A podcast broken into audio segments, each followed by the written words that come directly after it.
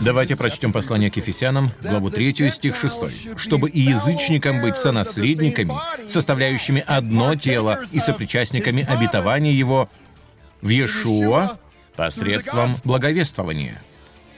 В чем же заключается благая весть? Что вы, рассеянные в народах, когда-то бывшие далекими, чужими, иноземцами для завета, отныне уже не такие –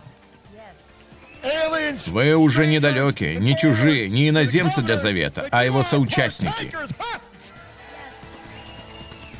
Вы причастны к этой тайне. Христос в вас, Тара в вас, упование славы.